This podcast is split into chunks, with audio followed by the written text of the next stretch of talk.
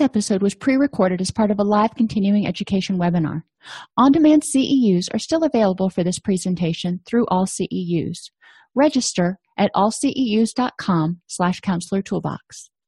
I'd like to welcome everybody to today's presentation on relapse prevention techniques. We're going to define relapse and really talk about it in terms of a return to prior functioning, not necessarily focusing on addiction, because uh, too often we forget I guess, to really address relapse prevention planning in our mental health clients. We'll examine some relapse prevention techniques, learn how to help clients identify relapse warning signs, and examine what needs to be included in a relapse prevention plan. And yes, even for mental health clients, it's ideal if we can let them walk out the door with a relapse prevention plan kind of in hand. That way, they can identify those relapse warning signs and hopefully they won't have another episode as bad as the episode that brought them into counseling. So, relapse is a return to addictive behaviors or the recurrence of mood symptoms. You know, when somebody starts having another major depressive episode or starts feeling that anxiety um, in their chest again, you know, then they're having some level of a relapse. Relapse often starts long before the person uses or experiences symptoms again. They get caught up in the day in, day out. Now, think about some of our clients, and we'll focus on anxiety today because we usually talk about depression. Um, clients who develop really good mindfulness skills to address their anxiety and you know really good coping tools and all that kind of stuff and you find that some of their anxiety was brought on by poor time management being pulled in too many different directions not enough self-care yada yada. Well they're doing fine. They feel great. They start taking on a little bit more and they're feel, still feeling good and they start taking on a little bit more. And before they know it they're not practicing their mindfulness. They're not getting the rest they need. They're not taking care of themselves anymore. So they start feeling run down and they start feeling anxious and symptomatic again. Um, and this can also be referred to or whatever you want to call it as starting to act mindlessly. They're on autopilot. They're used to saying yes. They're used to doing you know what they always did. And they want to be able to go back to doing what they always did. And one of the things sometimes we need to help people address in counseling is the fact that maybe what you always did wasn't a good fit for you and yeah, you may want to go back to doing what you always did, but it may not be in your best interest when you're looking at those things that are important and meaningful in your life. You know, do you really want to risk having another symptom um, exacerbation? They may start stop going to meetings counseling church or whatever their lifeline is. You know whatever their social support is whatever their activities are whatever helps them stay grounded and feel connected and develop that social support if they start neglecting those and you know i always think of the the movie um uh oh golly the shining when he starts typing all work and no play makes jack a dull boy and has his psychotic break. But um, i digress. Hopefully our, our clients aren't going to get that to that state of problem and problems. But the same sort of thing can be true for all of us not just our clients. If we start start working and you know even if you love your work and that's awesome but you still need downtime. You still need recovery time. You still need to do some things in your life that bring joy because work by virtue of what it is has a certain element of stress associated with it. Now if all your social supports are there you know you may be able to finagle a few more hours at work than uh, some other people who may not have a great working environment but it's important to feel balance in your life. And you know when we st- stop having balance we start having problems. If you think again back to some of those uh, things that we talked about when we were doing multicultural uh, responsive services look at the connection. Even if you tend to be an individually focused person um, look at the connection between what you do and your moods. So people start you know burning the candle at both ends. They stop doing things that bring them joy. They begin running out of energy to do new behaviors because they're getting worn down. They're getting tired. And frustration irritability and exhaustion can set in. So it's generally this kind of slow gradual taper as they regress or revert to their to their old behaviors which oftentimes are what brought them to counseling. So we want to help them see that what parts of those can you incorporate? You know maybe you loved working out and you want to work out again. Great. Well instead of doing three hours a day let's talk about an hour a day.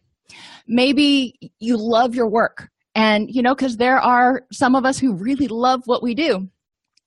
But maybe instead of working 12 hours a day you need to set limits and work you know six or eight hours a day. And some of you are going six hours a day. Woohoo! Um, but you know it depends on the person whether they do it like a straight six and you know work that hard. I know i cannot see you know when i'm working with clients and, and in clinic i cannot see more than four clients in a day because then i've got paperwork and other things to do. But after four clients I start feeling like I'm not making the connection and being with them 100%. And yeah, I could probably work up to it. When I was in um, community mental health, we had to have 30 billable hours a week. So that's a minimum of six client contact hours a day.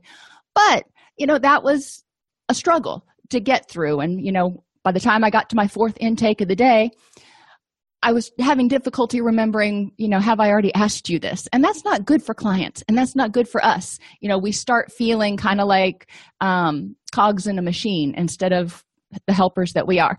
So we want to look at the behaviors that triggered the depression or the anxiety um, or the addictive behaviors and the things that they do in recovery that support their recovery. So we're aware of you know when we see these old behaviors or thoughts or feelings start creeping in that that might be a you know big red old flag saying you, you got to stop step back and take a look. There is one caveat for relapse and that's that an extreme stressor can prompt an immediate relapse. If there's a death in the family if there's a divorce if you lose your job um, there are things that can cause you know that sock in the gut that may cause depression or anxiety symptoms to just like go through the roof again. And okay you know so having helping the person develop a relapse prevention plan they'll have some tools that they can look at right away even if they can't get in to see you um, they'll have tools they can look at right away and go okay i know this is going to really suck for the next two weeks or whatever it is but here are some tools i can use to kind of take the edge off. So Relapse is the return to something that's been previously stopped, and it's multidimensional. We have emotional relapse. People get sad, people get anxious. You know, their feelings return to what they were prior to recovery. Mental relapse, they may start becoming more negative, may start holding on to grudges, they may start having more difficulty making decisions. You know, think about the mental symptoms in depression and anxiety diagnoses. They may have difficulty concentrating. Their memory may kind of get dicey.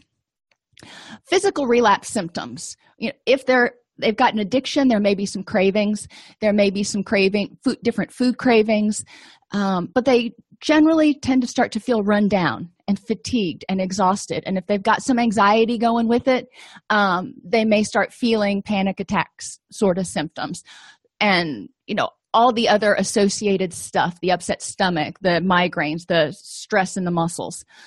Social relapse is when they start hanging out with people that either co-sign on their bs and say yeah you're right. You know everybody's against you and you know compound that feeling. And or you know sometimes this is the same group they hang out with people who have similar diagnoses so they're kind of feeding on each other. And yeah the world is against you or yes the the sky is going to fall and everybody gets anxious and is like stressed out all the time. Because in a, a social relapse so to speak you're going to withdraw from those people um, or you've often withdrawn from those people who kind of moderate you and say you know let's stop and think about that for a second. Is it how likely is it that the sky is going to fall tomorrow? Yes it could you know no doubt it is possible.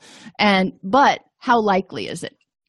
And those are the people that you know you may have backed away from unintentionally and you don't have their good presence kind of balancing you out. So relapse is multidimensional. It's not just one thing.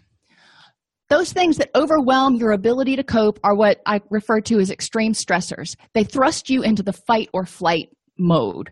Uh, new coping skills and support resources may not even be considered or they may only be considered half-heartedly. The person is you know they feel like they got socked in the gut. They're kind of you know dizzy and wobbly. Think about a boxer that just got his bell rung so we want to have clients identify things that may be extreme stressors for them that they could anticipate coming up um, and even just do some you know role plays if nobody has anything they can anticipate.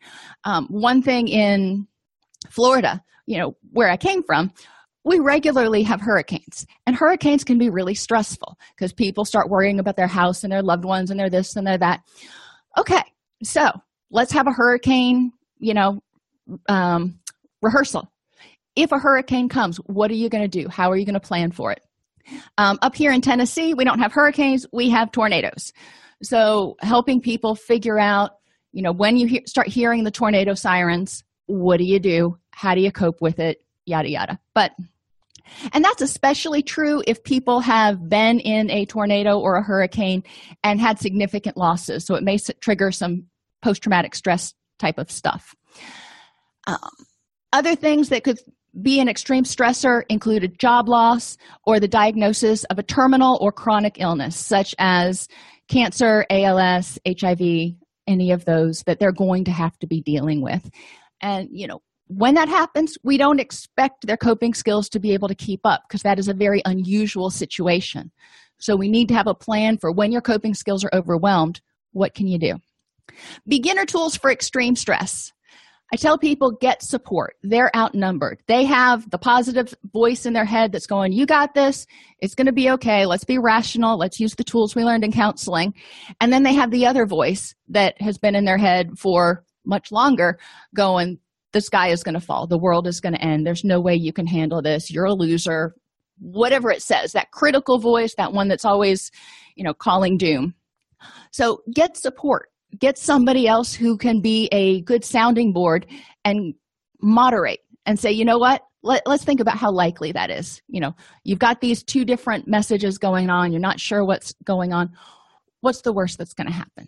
So support is good practice self-soothing and de-escalation techniques. What can you do to help yourself calm down in the midst of extreme stress? Part of that is getting your heart rate to calm down. Some people um, will practice combat breathing. When you breathe in for three hold for three breathe out for three. To slow their heart rate down. Some people find it helpful to move around. Using the big muscles of your legs tends to bring the energy so it doesn't feel like it's going to come up and make your head explode brings the energy down to your feet. When your heart is racing when you're stressed out another way to look at it your body's going uh we need to move. Fight or flight we need to go. So in a way walking even if you're walking around in circles can help your body go okay we're, we're doing something. We're moving. That that's a step in the right direction. So encourage clients to walk. Whenever we would have a incident if you will on the uh, on one of the residential units. That was one of the first things that we would do. We would have staff members you know go in talk to the people that were involved and we would separate them and we would go out and walk around the property. Um, we used to call it the compound but that doesn't sound very nice. Uh, we'd walk around the property and just talk you know tell me what happened. And generally we weren't making direct eye contact and we were just we were looking forward. So there wasn't a stress on the person. We could listen to them. They were moving so they weren't feeling like they were a caged cat. And that's helpful. Systematic desensitization can help. If there are things that periodically come up that are extremely stressful um, encourage the person to practice systematic desensitization you know get to the point where they can think about doing this public speech without getting totally freaked out. Get to the point where they can walk into the place where they do the speech and think about giving the speech without getting totally freaked out. You know how all that goes. But that can help people start practicing. And this is especially useful for um, people who've experienced some sort of traumatic stress. And obviously it needs to be used with care but there was a uh, police officer i worked with who had a traumatic incident on the interstate. So the smell of fumes whenever he would um, smell those even being in traffic not on the interstate getting on the interstate those would all trigger sort of extreme stress reactions. So we worked with systematic desensitization there. Cognitive behavioral therapy can also be helpful I'm big into note cards, and now that we have mobile devices, you know, you can use that instead because it's more eco friendly. But have a note card that people can look at that says, I feel whatever the feeling is, I feel anxious because, and whatever it is. So to get them to identify what's going on. And then the next question is, I feel this, I'm upset about this because. And what are the facts for and against this belief that, you know, the world is going to end or I'm going to die or whatever they're feeling right now. Am I using all or nothing thinking or jumping to conclusions? And then the last one is I need to call, and they put a person's name in there to get an objective perspective.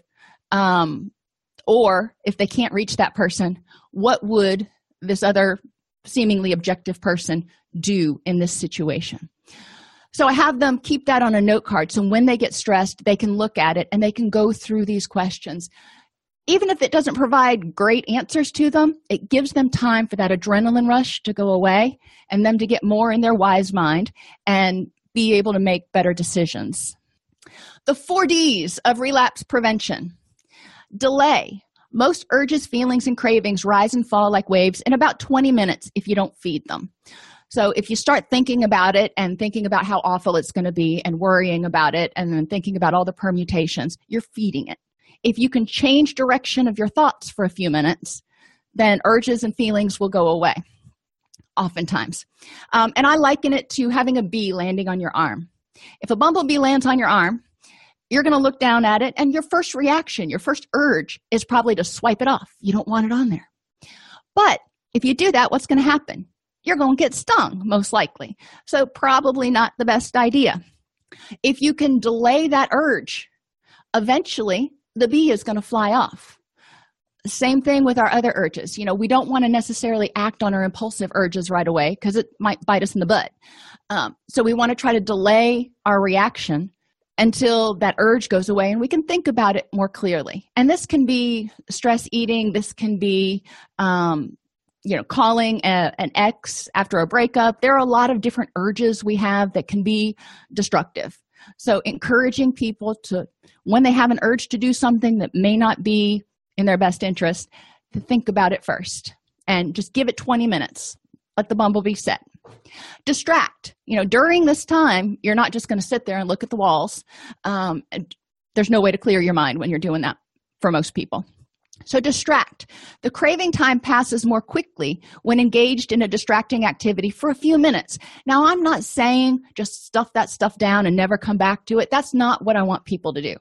But when they are in that really wound up state, when they've got that adrenaline going, they're in the fight or flight, they're in their emotional mind, they're not making necessarily the best decisions. So, let's let all that energy and drama bleed off for a little bit until we can get into our wise mind. So, use distress tolerance skills. The improve and accept acronyms, you can Google those. We won't go into those right now. Or you can watch the DBT video on our YouTube channel. Give different ideas for people to distract themselves. And there are a lot of mindfulness things in there. You can even um, do different activities or practice the opposite emotion. So, if you're stressed out, well, stressed out or depressed, it doesn't matter. Do something that's going to make you happy.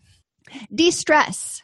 By reducing your stress and distress, you're allowing your body to maintain higher levels of calming and happy chemicals. So, in the moment, it may not be possible to do this. You're distracting and delaying right now. But leading up to it, if you can make it a practice in your life to regularly de stress, you're going to have more serotonin. You're going to have more dopamine in your system so you're going to be you're not going to be like teetering right on the edge of freaking out. Um, you're going to be calm. You're going to be able to handle what comes your way. Because think about it. When you're having a regular month you know we'll go with a month because things can add up. And nothing major's happened and then all of a sudden something big happens. You know it's feels like a little bit of a punch in the gut but you catch your breath and you move on if all month you know every time you turn around something happens then whatever that incident is that happens at the end of the month may just kind of push you to the point where you have a relapse of the anxiety or the depression because you're you're out of energy. Your your skills are done. You are worn down Um, so, de stressing, you can also work on preventing vulnerabilities and helping clients remember how important it is to eat well, sleep well, and recharge their batteries by, um, you know, doing things that make them happy. Yes, it's important. Uh, remember when we talked about um, uh, culturally responsive counseling with Asian persons, um, there's that yin and yang. You know, you can have somebody who's depressed because they've got too much yin, too much depressive stuff going on. Um, or you can have somebody who's depressed because they don't have enough yang, they don't have enough happiness, and the yin just kind of naturally curves over because it's always in a balance. So if the yang shrinks, the yin is going to grow. So you want we want to add happiness to balance out the stress that everybody has. I mean, we've got bills, we've got things. Adulting can be stressful and help people learn to decatastrophize. Encourage them to challenge their thoughts and, when necessary, reframe them into more accurate notions like, yeah, this is really uncomfortable, but I can manage. And uncomfortable is not usually the word I use, but it sounded better for the presentation. There's a video on thinking errors also on our uh, website that you can look at. Please feel free to use it. You know, I've had people tell me they use some of the video or parts of the videos in um, counseling groups, and that's totally cool. You know, if you find something that's helpful, more power to you. Relapse prevention card is another thing that you can have. Fold a paper into four squares. On the first square, write delay, distract, de-stress, and decatastrophize. On the second square, write out five personally relevant distraction ideas. So, going back to that DBT, the improve and accepts um, acronyms, identify five things in there that you think you might be able to do that sound workable, workable for you. On the third square, write out three of your most significant reasons for wanting to recover or to be happy. You know, that'll remind you that, you know, why you're doing all this hard work. And on the fourth square, write out some negative expectations um, or accurate predictions for what will happen if you slip if you go back into a major depressive episode what's going to happen? You know you might be wanting to sleep all day and you're going to start missing your kids ball games and you know there can be some you know obviously there are some uh, negative consequences when we're not able to function the way we hoped or, or prefer to. Um, so encourage people to you know create a relapse prevention card. So they've got a snapshot of what they need to do why they want to do it and you know why they don't want to go back to being the old way. Relapse prevention plans. Triggers and vulnerabilities just like relapses are multidimensional. So i want people to go through and they can do this as homework. You know you don't have to do it in the office because this is kind of psycho ed stuff.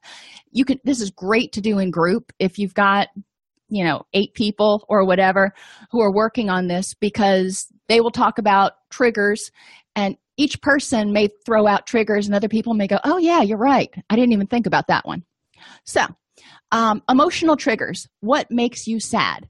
Y'all know that the um, aspca commercials oh my gosh during the holidays they were on i swear they were on every channel i was watching I'd be at the gym and I just have to like look down at the monitor because I couldn't watch the the TVs that were up there because I can't see those poor little suffering puppies. Kills me.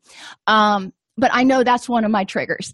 Um, so emotional triggers. What things trigger you? Trigger your sadness. Trigger your anxiety. Write those down.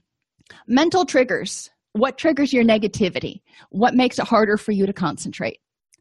Physical triggers what triggers um, uh, you know physiological reactions like your panic attacks? You know sometimes those are those are a physical reaction and you're like where in the world did that come from?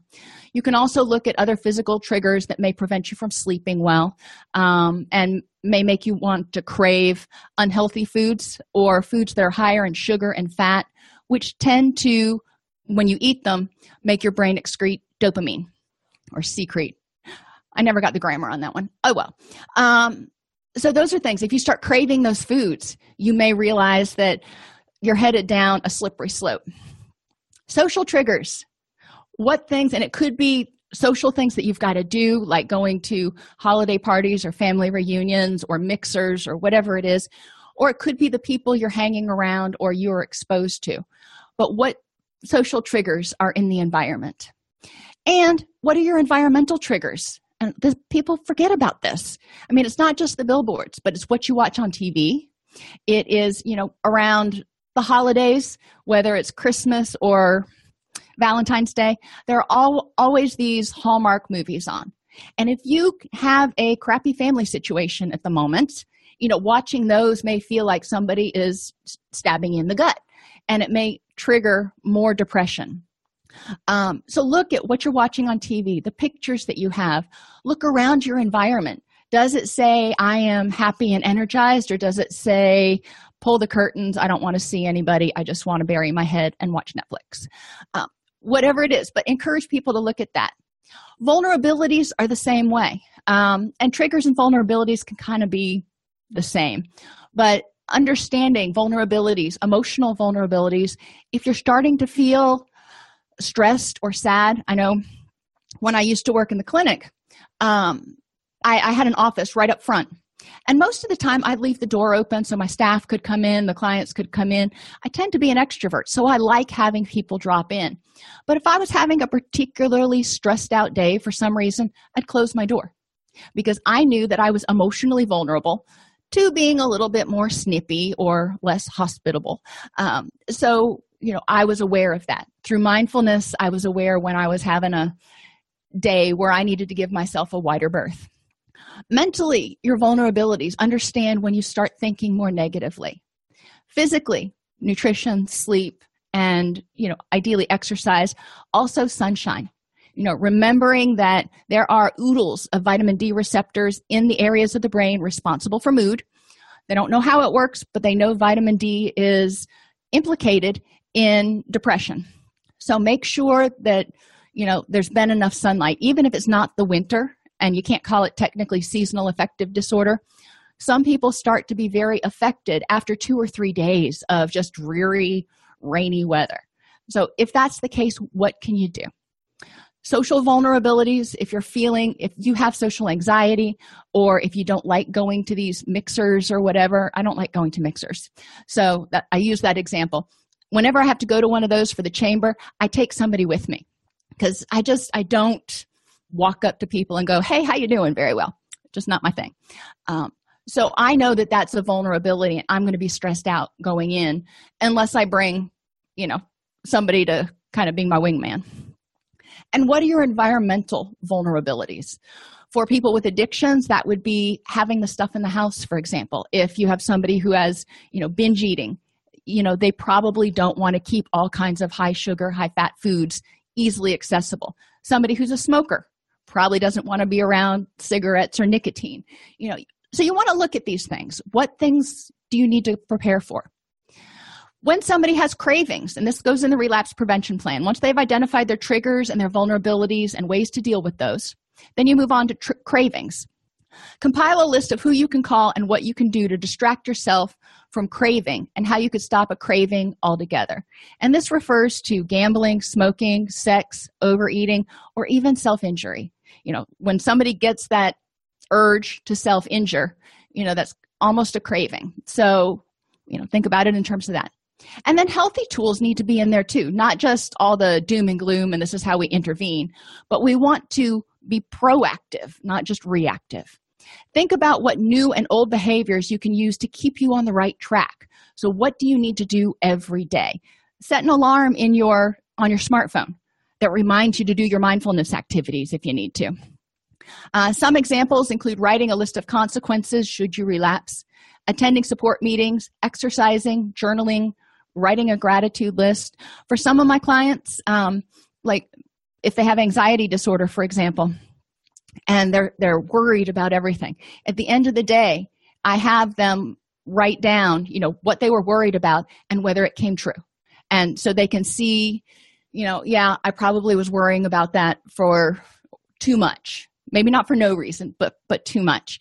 And then what they can do to control that worry. Emotional relapse. In emotional relapse, your emotions and behaviors become negative and unpleasant. You find it difficult to experience pleasure.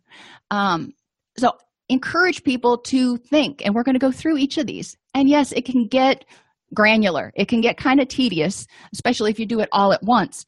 but it's important to think about what triggers their negative emotions and this is another one of those um, we talked about uh, station learning you know you can put uh, flip chart paper or whiteboards up around the room and have each emotion listed and then have the group go around break them into groups of like three or four have them go around and list on the papers what triggers their anxiety what triggers their anger resentment jealousy yada yada. So you can get a whole list of what may trigger it for people and what they can do about it. Encourage them to think about things the media people places and events that may trigger those feelings negative emotions make us uncomfortable so encourage people when they start to feel uncomfortable not to just stuff it or avoid it but to identify the emotion and explore why they're feeling that way and take steps to fix the problem not to fight it I feel angry. I feel depressed. I feel however I feel right now. Okay, I don't want to continue feeling this way. Instead of fighting it, what can I do to improve the next moment? People can sometimes become stuck in their emotions, nurturing it and blowing it out of proportion. If you think about something long enough, you can, you know, get that snowball. It's kind of like telling fish stories, and each time you tell it, that fish gets a little bit longer. Um, you can compound it with other emotions like anger and guilt so, somebody who's depressed and not able to do the things that they were able to do six months ago, they just have no energy, can't get out of bed, um, may feel angry that they're in that state. They may feel angry at themselves for not being able to do what they used to or what they think they should be doing, you know, and guilt for the same reasons. So, you know, you're getting this. Um, anger onion or this emotional onion so to speak and there's layer upon layer think about the bloomin' onions at uh, outback steakhouse so you have the center core emotion and then all these surrounding things. You can also get stuck in the emotion and start personalizing it. You know, this is happening because I am yada yada. Okay. And you might get stuck trying to escape from it. So instead of dealing with it head on, you start fighting with it. And we know that telling yourself you shouldn't feel depressed or you shouldn't feel anxious doesn't work.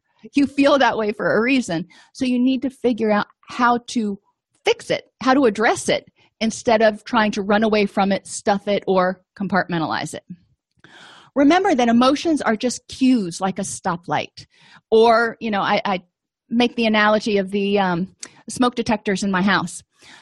Every once in a while, you know, I will be cooking and then I will get sidetracked um, to to something else, and and um, I, I'll forget what I have cooking and the smoke detector will go off. Does that mean the house is on fire? No. Does that mean there's a big problem? Well, not yet, but it's telling me that there could be a problem, so I need to pay attention. Our smoke detectors were faulty for a little while. I don't know what was causing them to do it. And we would have the windows open. And when the wind would blow really strong through the house, it would set them off. You know, there was no smoke at all. And, you know, the dogs would like freak out. Um, but that was just the smoke alarm saying, there might be something to be concerned about and we go around and look and there was no problem emotions are the same way sometimes we feel anger or we feel anxiety.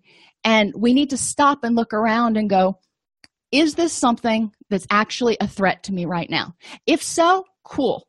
You know let's figure out what to do about it how to fight flee deal. If it's not then i need to figure out how to let it go. Because a lot of times we get all riled up over things that really aren't that big of a deal there are obviously are times where there is a big deal. So we don't want to just tell people you're getting riled up over nothing. We want to look at it. We want to examine it and then figure out how to deal with it. Negative um, emotions you got to remember you feel how you feel in the moment. So if somebody feels angry they are angry.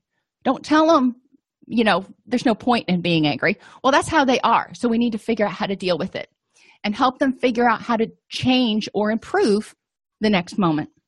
Encourage people to practice mindfulness increase positive experiences. Keep a gratitude journal. Add one thing to it every day.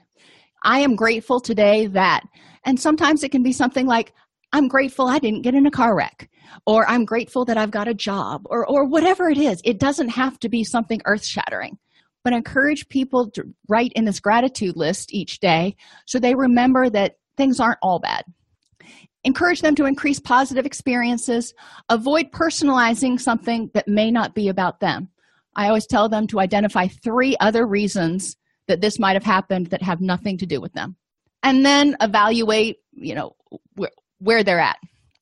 Remember that negative emotions are the mind's way of telling us to get off our butts and do something.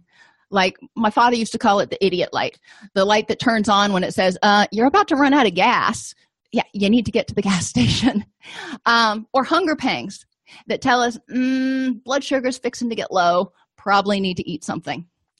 It's just your body telling you, Pay attention. You might need to do something. Dwelling on, nurturing, avoiding, or hiding from negative emotions generally doesn't make them any better. You need to figure out what to do with them. And you can choose to feel and fix or relapse and repeat. Um, and, and feel and fix, obviously, you feel that emotion, you're like, okay, you know, I don't like feeling this way. How can I improve the moment? Or relapse is doing what you used to do with emotions and shoving them down, avoiding them. Well, they're going to come back up on you like bad spaghetti. So, um, relapse and repeat. One activity you can have clients do is to list 10 things that they chose to get anxious or angry about over the last week, identify why they got upset, what their mind was telling them needed to be fixed. So that's that cognitive behavioral stuff, the B and the ABCs. Did holding on to the upsetness do them any good? Um, and when I do the ABCs, that's the E, the evaluate. Was this an effective reaction? Um, and what was your initial reaction and was it helpful? and what could you do differently next time to either change or fix the situation or improve the next moment change how you feel about the situation which may mean walking the middle path accepting that this sucks but i can get through it or let it go. And that that radical acceptance it is what it is. And with clients obviously we need to walk through these activities in group to help them figure out what the difference is between all of these things versus what they always used to do, but help them get used to evaluating their reactions. In mental relapse, there's a war going on in your mind.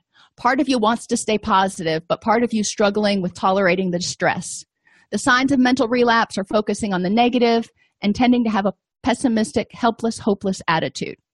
If people have an addiction, they also may be may start thinking about people, places, and things that they used with glamorizing past use now you know think about you know, overeating or binge eating they may start thinking about that chocolate cake um, lying to yourself and others justifying behaviors minimizing the impact of one drink hit bet you know chocolate cake whatever it is or just having a screw it attitude. I don't care. Nothing i do works so screw it which kind of goes with the helpless hopeless attitude.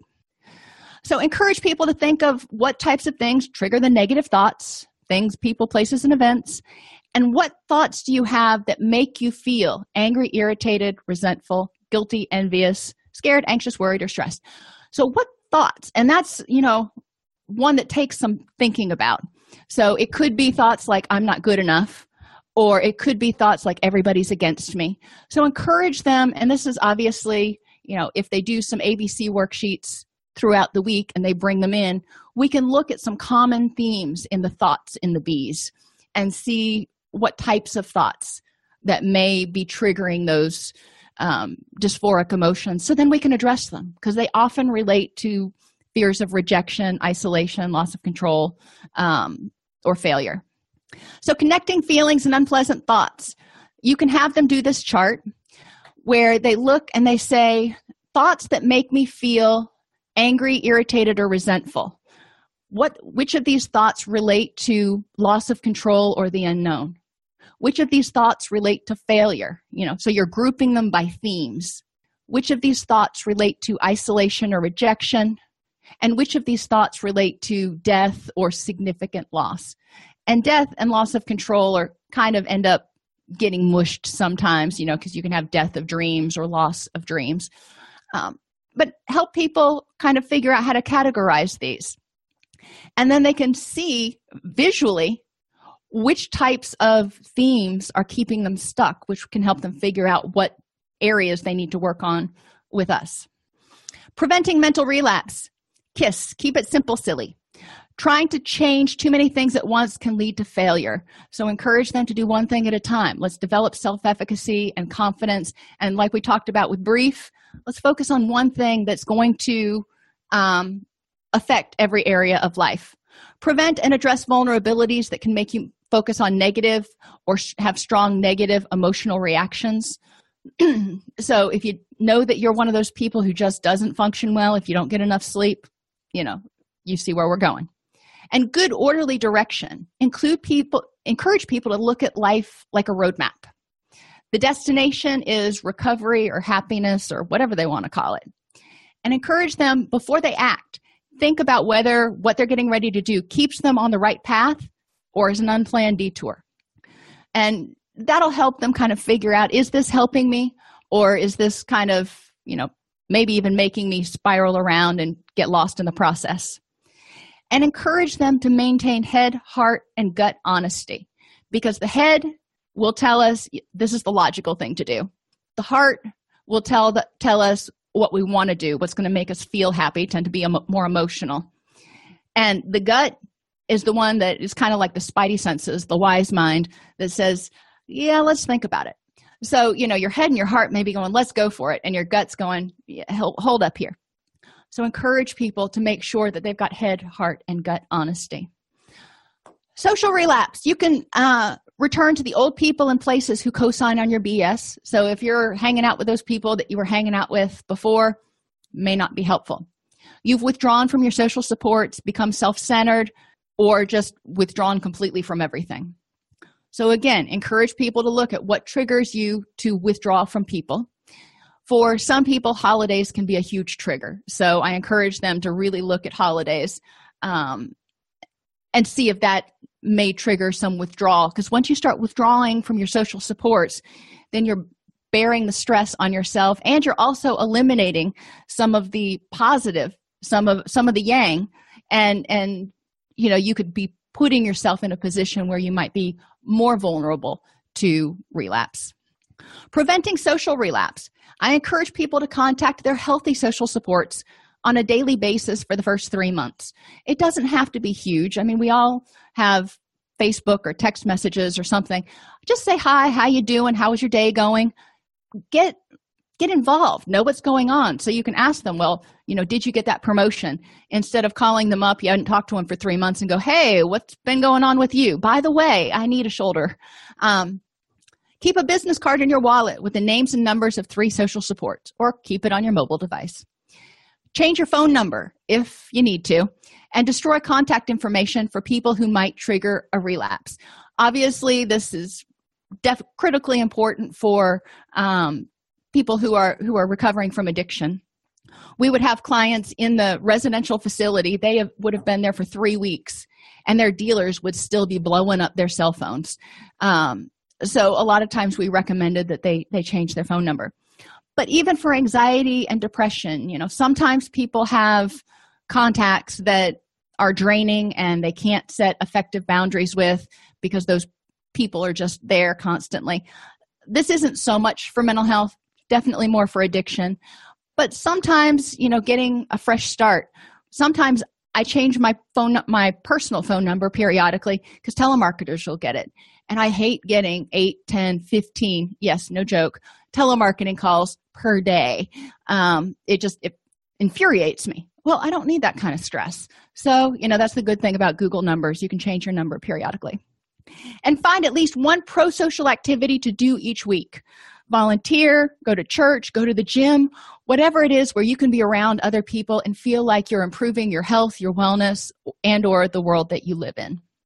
Physical relapse is characterized by fatigue, increased anxiety, difficulty sleeping, neglecting physical health, and if there was an addiction, cravings, and maybe even dreams about the drug. To prevent physical relapse, we talk about the acronym HALT. Hungry, nourish your body with proper nutrition so it can make the neurotransmitters you need to be happy, healthy, and not anxious. Nourish your mind with activities and things that increase those happy chemicals. When you do things that make you happy, you're getting the dopamine to flow. Um, you know, when you're when you exercise, you're getting the uh, serotonin increases. Your dopamine can increase. So those things are good. Hungry doesn't necessarily just mean food. Hungry can mean you're hungry for companionship you're hungry for you know spiritual guidance you're hungry for whatever but hungry. Angry and anxious. So encourage people to reduce chronic stress. What things can you eliminate? What things don't have to be draining on you right now? Lonely encourage people to nurture their social supports to buffer stress and be willing to ask for help and help them differentiate between being lonely and being alone. Because people can be lonely in a group of 600 600 other people and they can also be alone and not be lonely. So having them look at the difference the semantics it's sort of esoteric but um, there is a concept here to help people realize that they can be alone without being lonely and tired. It's important to encourage people to get sufficient quality sleep and address issues such as sickness and pain that prevent quality sleep because lack of quality sleep just does so much to keep our hpa axis or our threat response system kind of on which keeps us from resting and relaxing and it also prevents us from accessing as much serotonin and it impacts all of our hormones. So let's make sure people are getting good sleep. For relapse prevention planning at the end of counseling um, or maybe even from the beginning you start talking about this. Review people's strengths. Ask them what life is like when they're happy what's different and what's the same. Because what's the same we obviously want to keep going and what's different we want to bring that back. Have them list three ways that they already cope with stress what activities they like to do their positive qualities and strengths because when relapse starts to come in when people start to feel depressed their self-esteem may start going down too. So having them have a written list of their qualities and strengths and encourage them or talk with them about how to use this information to prevent relapse. How can we use all this information to create a recovery lifestyle for you? Encourage them to review prior relapses and recoveries what was happening before this happened? So before the relapse what led up to it? But when you were in recovery you started and you were feeling pretty bad. And then what led up to you feeling good again? What did you start doing? What changed? What triggered the relapse or the recovery? You know what things did you start doing that either made you relapse or helped you recover? And encourage people that to remember that change occurs when old behaviors are more rewarding or stronger than new ones. So things we've been doing for 20 years are pretty darn strong. These things we've been doing for 20 days we're still getting the hang of them so it's going to be harder to use these new tools at first. So it's important for them to you know have confidence and remember to use them and practice and cut themselves a little slack. Um, if they relapse ask them what became more rewarding than your recovery program. You know what happened? What changed what made you want to slide back into those old behaviors? And when they recover ask them what made doing the hard work of recovery so rewarding. You've done great. You know what kept you going even through the tough things? Um, encourage people to look at their emotions thoughts behaviors and interactions with others before relapses and in recovery so they can see the difference. They can see how they are different and how their environment is different encourage them to identify relapse warning signs such as feeling unable to cope and developing a strategy for that. For example if somebody has that feeling they may need to learn how to say no to taking on extra projects limit work to 45 hours a week and learn how to use relaxation exercises and meditation to unwind. You know if they're feeling like they're out of energy they need to figure out what they can do to help them get the energy to cope again um, irrational thoughts. Somebody may have the thought that i need to try harder in order to get things under control or else i'm going to be a failure. And so encourage them to counter that with a more rational thought such as looking at I- i'm burned out because i'm trying really hard. I need time to rest or i'm going to start making more mistakes. So taking out the extreme notions looking at the cognitive distortions unmanageable feelings such as humiliation embarrassment or this feeling of failure. Sometimes we get these feelings and it's hard to shake them and it they feel oppressive. So what can you do? Talk about your feelings with others. Remind yourself possibly and this may or may not be true that there's no reason to be embarrassed. You may do something that is embarrassing but who's going to remember it two weeks six months from now? And remind yourself that all human beings are fallible you know not not just you. So you know consider having counter statements that you tell yourself when you start having catastrophic unmanageable feelings going through your head. Self-defeating behaviors um, such as driving yourself to keep working even though you need to rest. The constructive behavior would be to take a break and relax ask someone to review the project and see if they can help you to solve the problem remembering um, from the seven habits sharpen the saw. We need to take time to do what's right. And and you can do it wrong. I mean you can just pull through and do it.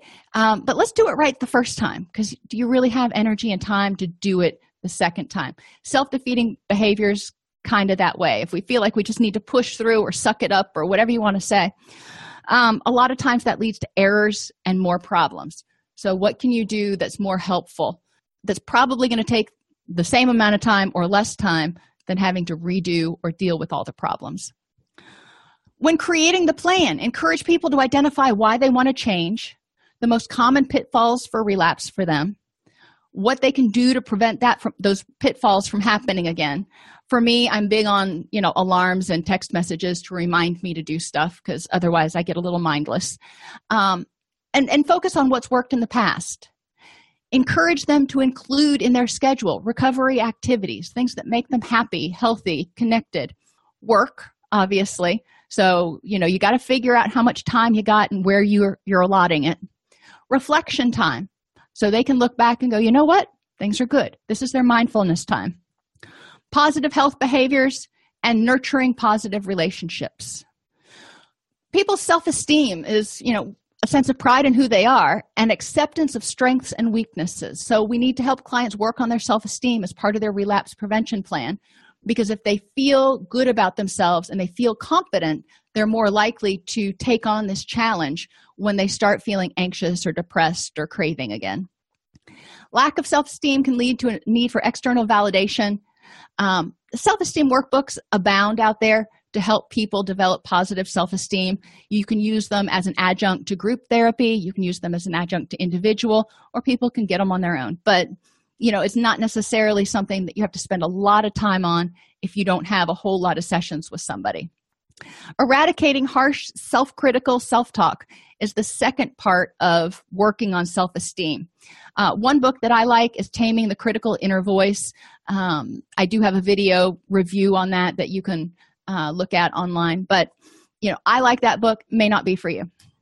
And being aware of the imposter phenomenon and that's when somebody does something or makes accomplishments and they're like they should be gr- just overjoyed that they did it and but they feel like they're an imposter. They feel like they shouldn't have made that accomplishment or something and they're just waiting for somebody to find out. Um, so they're always anxious. They don't feel like they deserve the accomplishments that they've achieved relapse often begins when mindfulness ends mindfulness is being aware of who you are how you feel and what you want. Encourage clients to keep morning and evening journals to document these sorts of things for themselves. If they have to write it down um, or even spend time thinking about it, it can it can help them get grounded. And encourage them to develop behavior interruption activities. So if they start feeling like they're getting into this anxiety spiral, what can they do to interrupt that behavior? another thing that we can have clients do is the um, acceptance and commitment therapy and just real briefly again there's a video on our on our website um, on our youtube channel about it but the mindfulness um, the act matrix and basically you have four quadrants and over here is moving toward those things that are important to you to give you a rich and meaningful life. Who and what is important? And what behaviors could you do to move you toward who's who or what's important where you are right now? You are angry you are anxious you are depressed you're you're whatever you are. Okay it is what it is. So what is the next thing you could do that would help move you toward those things that are important? So when you get angry sometimes you're getting angry about something that you just can't control is holding on to it and stewing about it going to move you towards those things that are important Probably not. It's probably going to move you away and drain your energy. And then in the away section, what behaviors do you do like running away from stuff stuffing it down drinking smoking sleeping eating whatever that move you away from your goals stewing and what unwanted internal stuff shows up when something happens that moves you away from those things that are important to you like negativity and suspicion and all that stuff. Um, so you can walk clients through completing these quadrants so they have an idea about the different types of behaviors and thoughts that they can use you know even uh, cognitive restructuring to move them towards what's important to them so relapse prevention begins. Oh and kevin polk has several videos on youtube walking you through that as well. His book is complicated. If for clinicians you know it might be a great resource. For clients i don't think it's super helpful um, but the videos are really helpful. Relapse prevention begins when remaining aware of your wants and needs it begins when the old behaviors start to surface such as avoidance minimization rationalization denial numbing anger resentment and regret people need to learn how to self-govern as part of their recovery okay sorry y'all at least i made it through the presentation this time without coughing. Um, those are some tips and tools for relapse prevention. Does anybody have any questions? All right, then everybody have an awesome weekend and a wonderful new year, and I will see you in 2018. If you enjoy this podcast, please like and subscribe either in your podcast player or on YouTube. You can attend and participate in our live webinars with Dr. Snipes by subscribing at allceus.com slash counselor toolbox.